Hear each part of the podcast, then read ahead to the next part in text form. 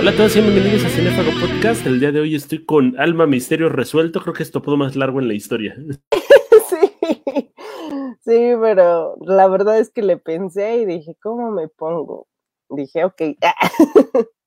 Gracias, Momo Cecil, y gracias por escucharnos. Hoy vamos a hablar de una docuserie de Netflix que ha estado rondando un poquito el mundo del internet, escena del crimen, desaparición en el Hotel Cecil SADCB. Eh, Alma, ¿qué te pareció esta historia de cuatro episodios? Bueno, pues yo creo que varios de los que hemos escuchado sobre el caso de Lisa Lam eh, en YouTube, en Internet, estábamos interesados y pensábamos que en algún momento Netflix habría de sacar su propia versión como lo ha venido haciendo con varios casos de misterios en Internet. Este, pero obviamente con el poder que tiene Netflix, que es de llegar a muchos más testimonios y conseguir imágenes que pocos pueden conseguir, ¿no?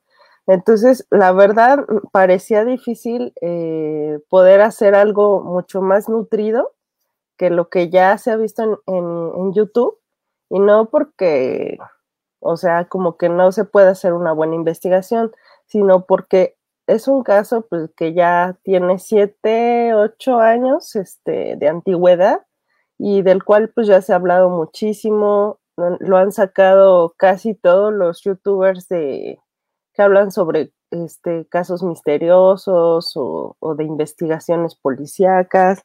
Entonces sí se veía como complicado que alguien resolviera el caso de, de, Elisa Lam en el Hotel Cecil. Y bueno, pues para los que no saben este, de qué estamos hablando, ya lo iremos platicando acá, pero me pareció que este, este documental, o no sé cómo hablarlo, sí, pues es como una, un documental con partes de ficción este, de, eh, de la vida de Lisa Lam, este, pero sí este, creo que cumple con, con, ese objetivo, ¿no? Entonces me parece que es interesante y que está, está muy bien verlo, o sea, sobre todo hacia dónde conduce. Me sentí como cuando hablamos la de las 13 muertes de Maricela Escobedo, o más bien la de caso Carmel, eh, creo que esa es muy acercada a esta situación porque te maneja muy bien todos los aspectos que se dominan en el caso. Empiezan de P a PA. Y muy a diferencia de lo que pasa con esta, este también este documental, esta docuserie de No te metas con los gatos, no voy a decir la grosería porque pues ni entrada ni se sabe mencionar. Eh, está el hecho de que en esa toda la fuerza se va hacia los protagonistas que son los este, investigadores de escritorio, ¿no? Todas estas personas que se dedican, se volcan sus esfuerzos hacia un caso y cómo llegan a resolverlo, inclusive alertar a las autoridades, ¿no? Y aquí tenemos completamente lo opuesto, ¿no? Personas que si bien tienen la intención de resolver un caso, lo que terminan haciendo es este... Eh, em, empeorando lo que es el papel de la justicia y obstruyéndola prácticamente. Sí, eso es un creo que el documental aborda temas más allá del Islam que son muy importantes de abordar, sobre todo actualmente, ¿no? Sobre todo esta parte de los youtubers o de las personas en internet que se dicen como detectives, ¿no? Y que en realidad empiezan a hacer teorías conspirativas, ¿no? Y bueno, pues ah, la serie es bien interesante, o sea, yo ayer estaba medio apuntando otra vez los, los nombres de algunos de los participantes, de los entrevistados. Es una lista muy larga, la verdad. Eh, algo que me dio también como entre risa cuando lo vi fue que dos mexicanos tienen ahí un papel importante sin quererlo, o sea, el destino los puso ahí, ¿no? Y bueno, a mí me daba risa en el sentido de que digo, no manches, o sea, neta, en, todos los casos o en todos lados estamos, o qué, pero bueno, este, y me, gusta mucho como toda esa parte, porque al principio, algo que no me gustó a mí del documental es como toda esta parte de la crestomatía, donde hacen la imagen de Elisa Lam, eh, bueno, a ver, para los que no saben de los que de lo que estamos más o menos hablando, porque creo que nos aventamos directo, ¿no? Como al tema. Pero Elisa Lam es una chica, eh, pues que desapareció en algún momento en el Hotel Cecil. En 2013, su desaparición se reportó el 1 de febrero de 2013, cuando ella inició un viaje este, a Estados Unidos. Ella era una chica de origen asiático, pero con eh, nacionalidad canadiense. Sus papás, vivía con sus dos papás y su hermana, y al cumplir los 21 años y terminar la carrera, convenció a sus papás de que le dieran permiso pues, de viajar sola, que era algo que ella soñaba hacer. Entonces, pues este viaje era como un viaje para, justamente como para saber, ¿no? Y para conocer más acerca pues, del mundo que a ella le llamaba la atención.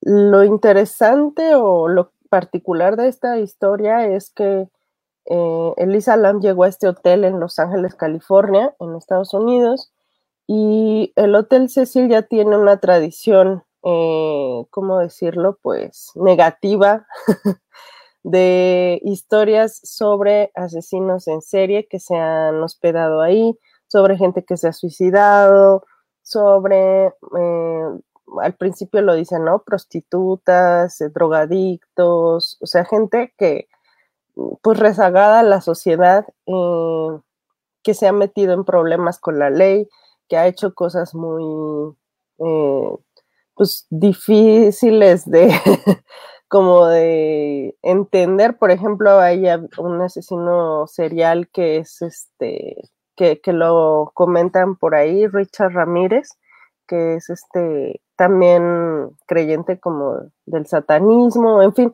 Entonces todo este halo rodeaba al, Hotel Cecil y cuando, pues cuando esta chica Elisa Lam se hospedó en este lugar, ¿no? Y los detectives al hacer la búsqueda descubren una de las pistas que, que encuentran después de, de, varias horas de investigación, etcétera, es un video donde ella aparece entrando a un elevador, que son como las últimas horas en las que ellos pueden detectar con vida, ¿no? En una imagen a Elisa Lam antes de que ella desaparezca por completo del mundo, ¿no? Entonces, pues bueno, a partir del video ellos lo publican, lo hacen público para pedir la ayuda de los pues, de la gente de los norteamericanos, sin considerar que para ese momento ya el Internet ya estaba haciendo de las suyas.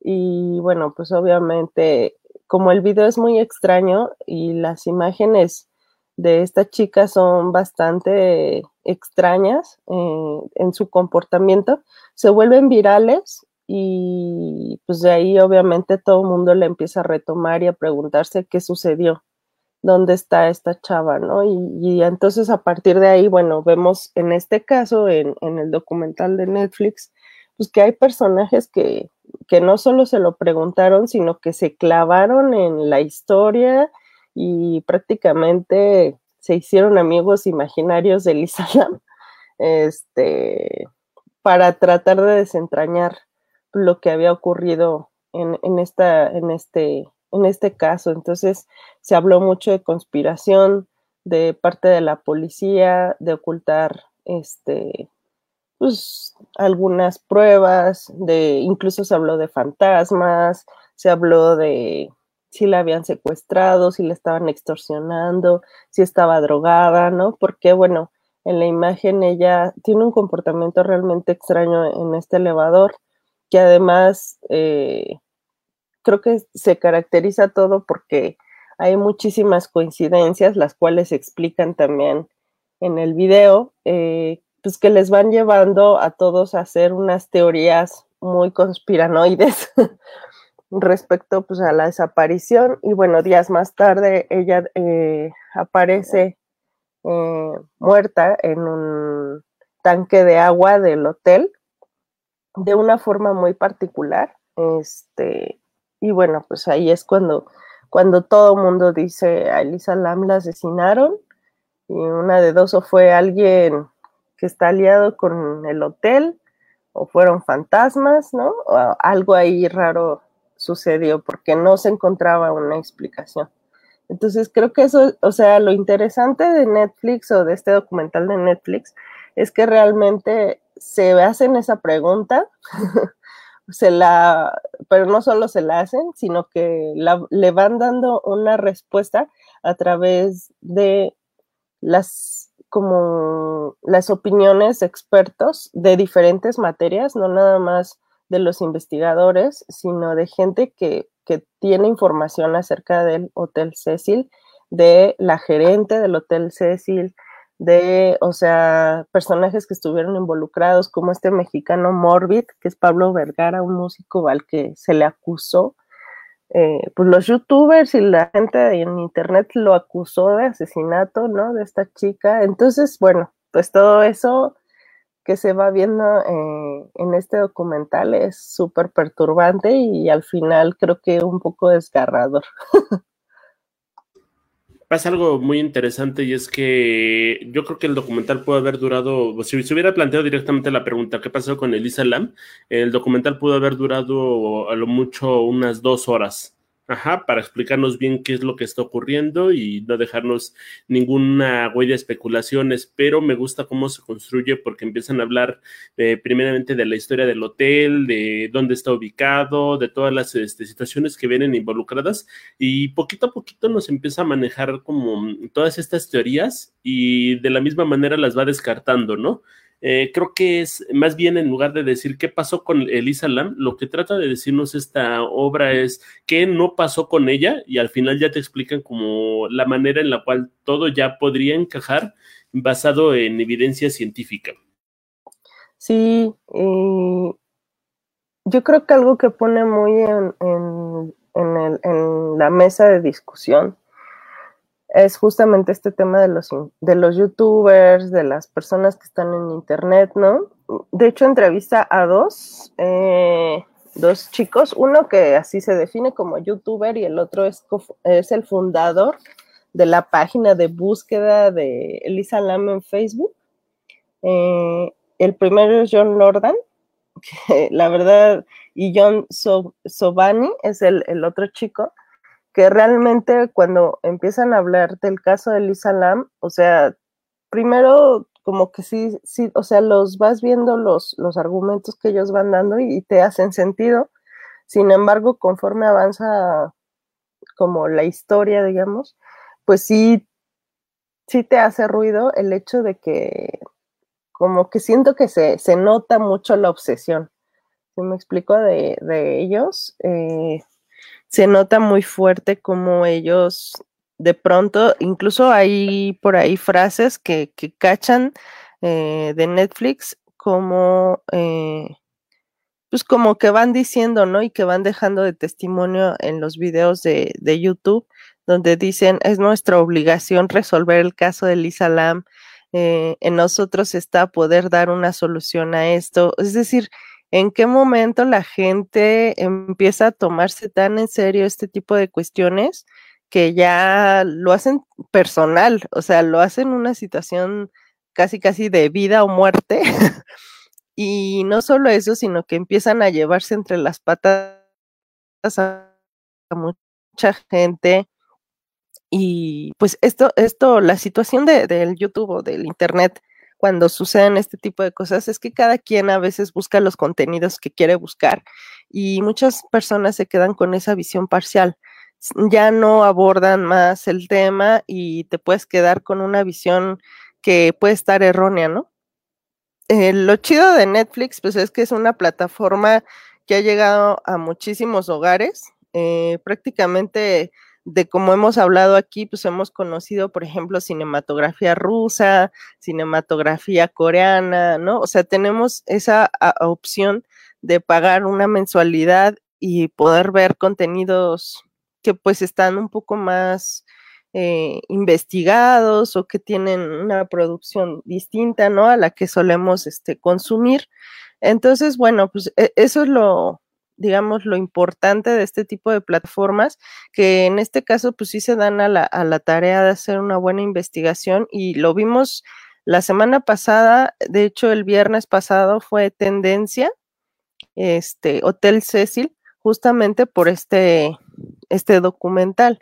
Eh, que fue su estreno acá en México, ¿no? Y pues no sé qué tanto spoiler o no decir de, de esta serie, pero realmente vale mucho, mucho la pena, creo que verla. Son cuatro capítulos que efectivamente se pudieron haber hecho pues, en dos horas y, y bye, ¿no? Acabamos de enterarnos, pero creo que la forma en la que la presentan sí tiene un poco de sentido porque sí te va dando muchos más datos interesantes que, por ejemplo, yo desconocía, que algo que me llamó mucho la atención, por ejemplo, fue lo de Skid Road, eh, esta colonia que rodea al Hotel Cecil y de la cual pues yo nunca había escuchado hablar en internet, ¿no? O sea, y, la verdad es que la relación que tiene Skid Road con respecto a la historia de Lisa Lam es, yo creo que es importante y no se aborda pues en muchos lugares, ¿no? Efectivamente, Skid Row debería tener su propio documental en específico. Lo hemos visto representado en las películas, pero nunca le ponen el nombre como tal. Son como estas colonias de vagabundos que vemos en, sobre todo en las cuestiones de acción, eh, le, le, llegan a mostrar, o también en películas que hablan sobre drogas, pero jamás, jamás, jamás se le ha puesto como el nombre y se le pone el foco. Yo creo que tiene que ver mucho con esta cuestión de que las películas tratan de demostrar como lo que te gusta de la ciudad o inclusive las productoras a veces tienen la obligación de marcar como esta cuestión de no puedes mencionar ciertos nombres, no puedes mencionar ciertos lugares, inclusive hay contratos de producción donde dice que no puedes decir que grabaste en ese lugar, aunque sí lo puedes utilizar, ¿no? Algo así similar como lo que pasa con los teléfonos Apple, que nada más lo pueden utilizar los, este, los, los buenos de las películas y nada más así se les permite la licencia. Creo que otro aspecto que maneja muy bien esta, esta, esta cinta, bueno, más bien docuserie, está en el hecho de darle explicaciones mundanas a los hechos a los hechos. Si bien las personas empiezan a buscar como estas coincidencias que tienden ya a lo ridículo, esta cuestión de el nombre de Lisa Lam es la prueba con la que se hace la tuberculosis y por eso fue una manera de culpar a tal. Me recuerda mucho a la muerte de Paul McCartney, esta cuestión de el falso Paul y los virus están lanzando mensajes porque quieren decir que el personaje ya no, este, bueno, quieren mostrar una oposición a que se esté reemplazando hacia este personaje, creo que me gusta muchísimo porque le quita todo a esta cuestión que pues atrae mucho a la gente, ¿no? El misterio siempre va a llenar, pero también hay que entender que muchas veces ese misterio tiene explicaciones de lo más risibles y más tontos que puede haber. Efectivamente, yo creo que cuando tú te metes como a este mundo, puedes encontrarte cosas bien absurdas, ¿no? Y creo que esto da o genera mucho, este, primero como mucho tema de que hablar eh, respecto a cosas sobrenaturales, ¿no? Y de ahí surge también mucho el morbo.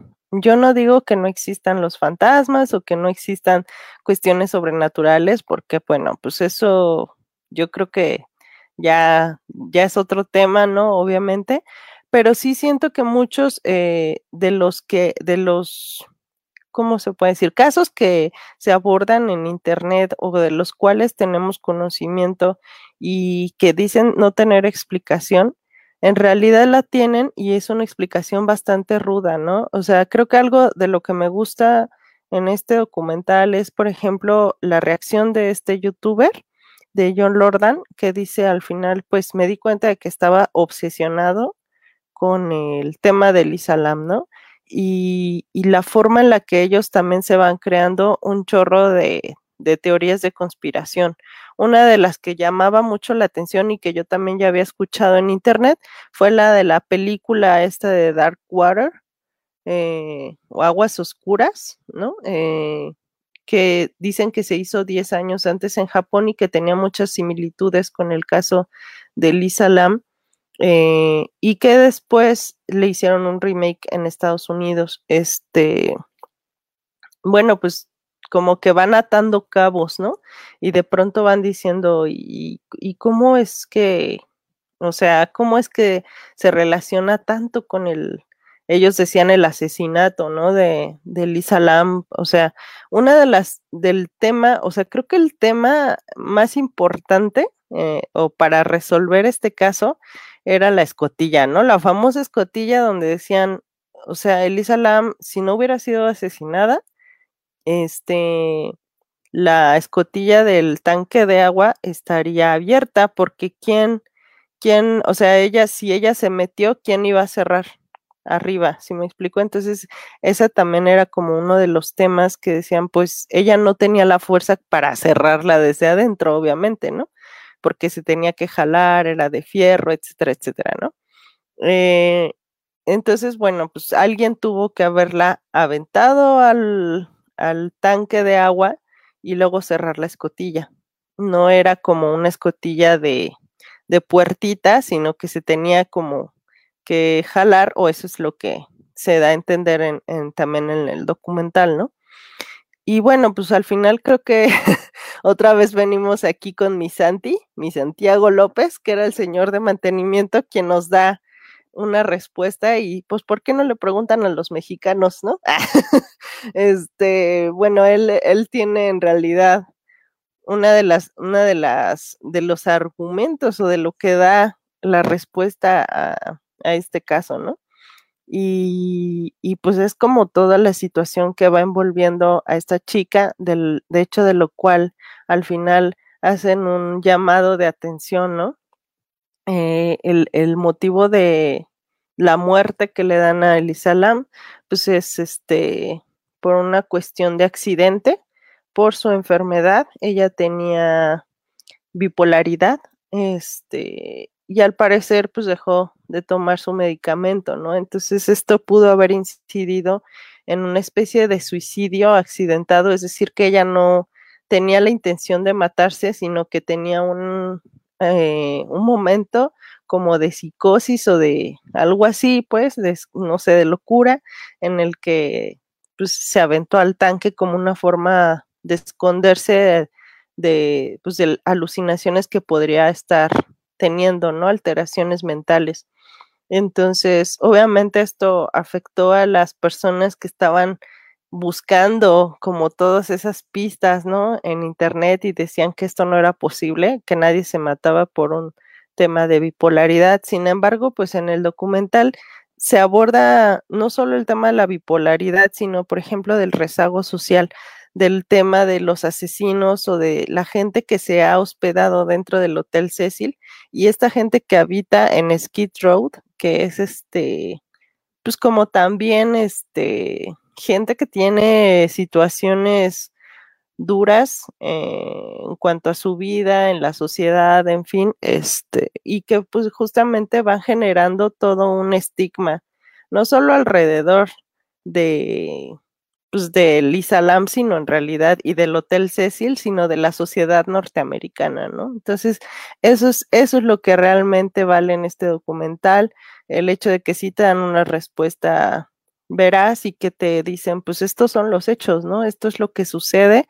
Eh, y bueno, pues creo que, creo que eso es lo que, eso es, eso es de lo más interesante que hay que ver acá.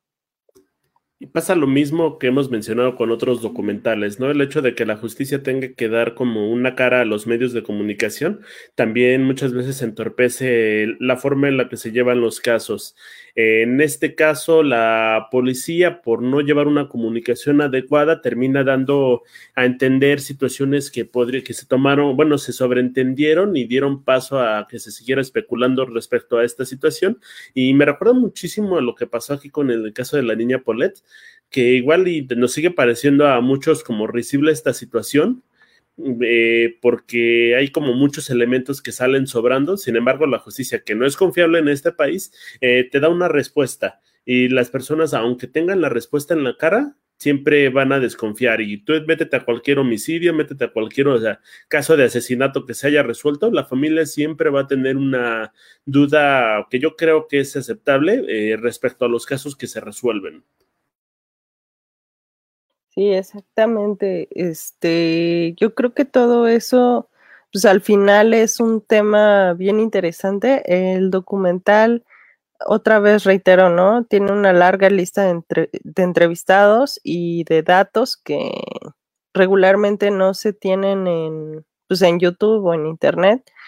Y, y eso es lo interesante porque yo creo que muchos de los que vimos la historia, o sea, en Internet, y que decidimos después ver este documental.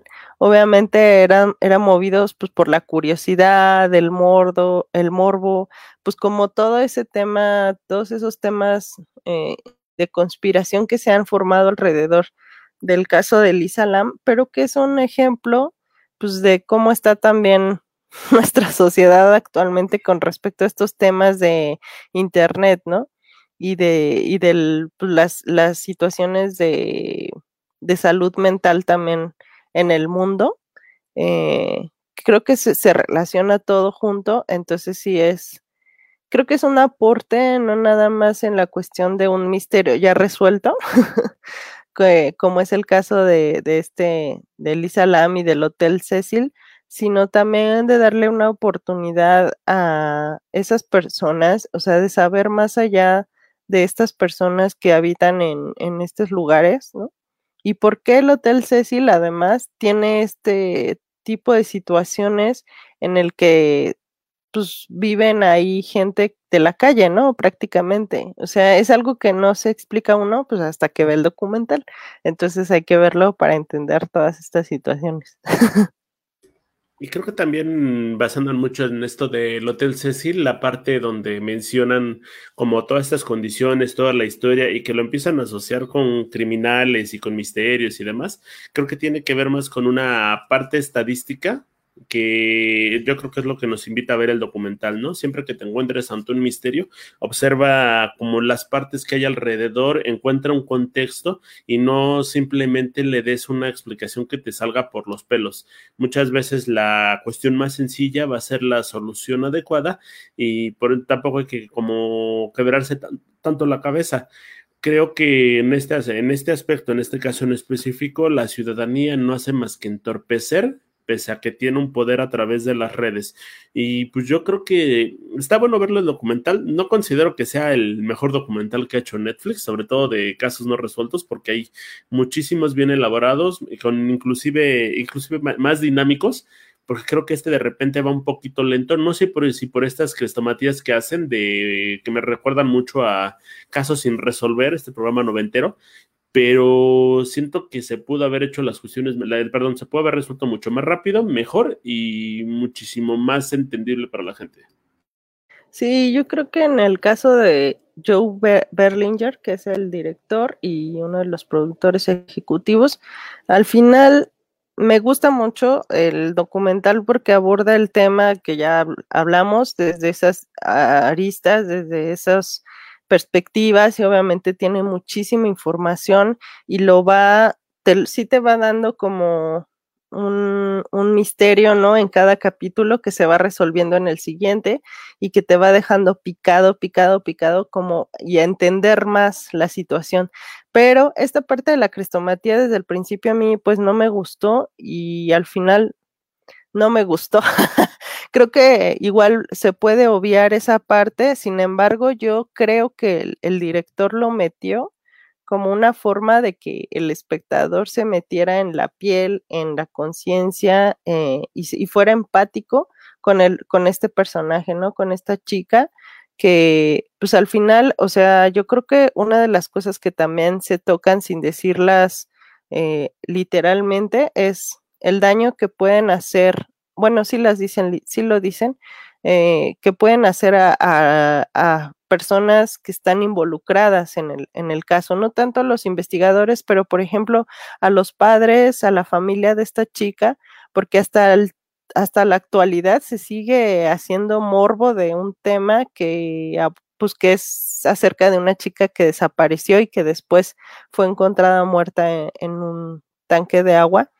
Eh, pues obviamente cada que aparece este tema en YouTube, yo creo que ellos no, ni siquiera yo creo, me imagino que Netflix sí se acercó a buscar su testimonio, pero, o no lo sé, pues, porque no lo, no, no lo sé, pero supongo que ellos también ya están hartos de que se hable tanto del tema de su hija con respecto a todas esas teorías conspiranoides y la tomen como un pretexto como de morbo y de obsesión, etcétera que de hecho pues también derivó en una denuncia, eh, o por ejemplo de este chico de Morbid, de un joven mexicano, ¿no? Pablo Vergara, que dice, o sea, me destruyeron prácticamente la vida. Eh, y pues bueno, pues, o sea, viéndolo como a él tan fuerte o tan extraño en su apariencia física, te das cuenta, pues al final, y lo dice él, ¿no? O sea, soy una persona, obviamente tengo sentimientos y no manchen, o sea, por más fuerte que seas, cuando te llega toda esa mala vibra, amenazas de muerte, en fin, eh, pues todo, todos esos mensajes obviamente cambia tu perspectiva, ¿no? Porque al final ya somos una sociedad, podríamos decir, digital, o sea, también vivimos un poco alimentados de lo que hay en las redes sociales, nos guste o no. Y es fácil a lo mejor desconectarte, pero el problema es que muchas veces ya también el mismo mundo te jala a que estés comunicado a través de, estas, de estas redes, entonces pues al final es como un ciclo vicioso, ¿no? Entonces sí es difícil y es difícil, o sea, no se tiene por qué tomar a la ligera como la forma en la que se abordan los casos. Yo creo que eso puede ser una lección pues para muchos de los que empezaron a adentrarse y obsesionarse con ese tema y que hay, sigue habiendo un chorro de, estos de estos youtubers o investigadores en, en internet, pues que empiezan a hacer como acusaciones que pueden ser muy graves, ¿no? Entonces que deben de tener cuidado. Ahora, yo diría, no que muy malote el señor, pero bueno, me da mucha risa porque sí, o sea, las amenazas y demás pueden herir a cualquier persona, pero el, este, este buen Morbid eh, hablaba mucho de temas casi casi de homicidio. No recuerdo mucho la cancelación de Johnny Scutia en mayo de 2020, este rapero mexicano que empezó a sacar letras sobre feminicidios directamente.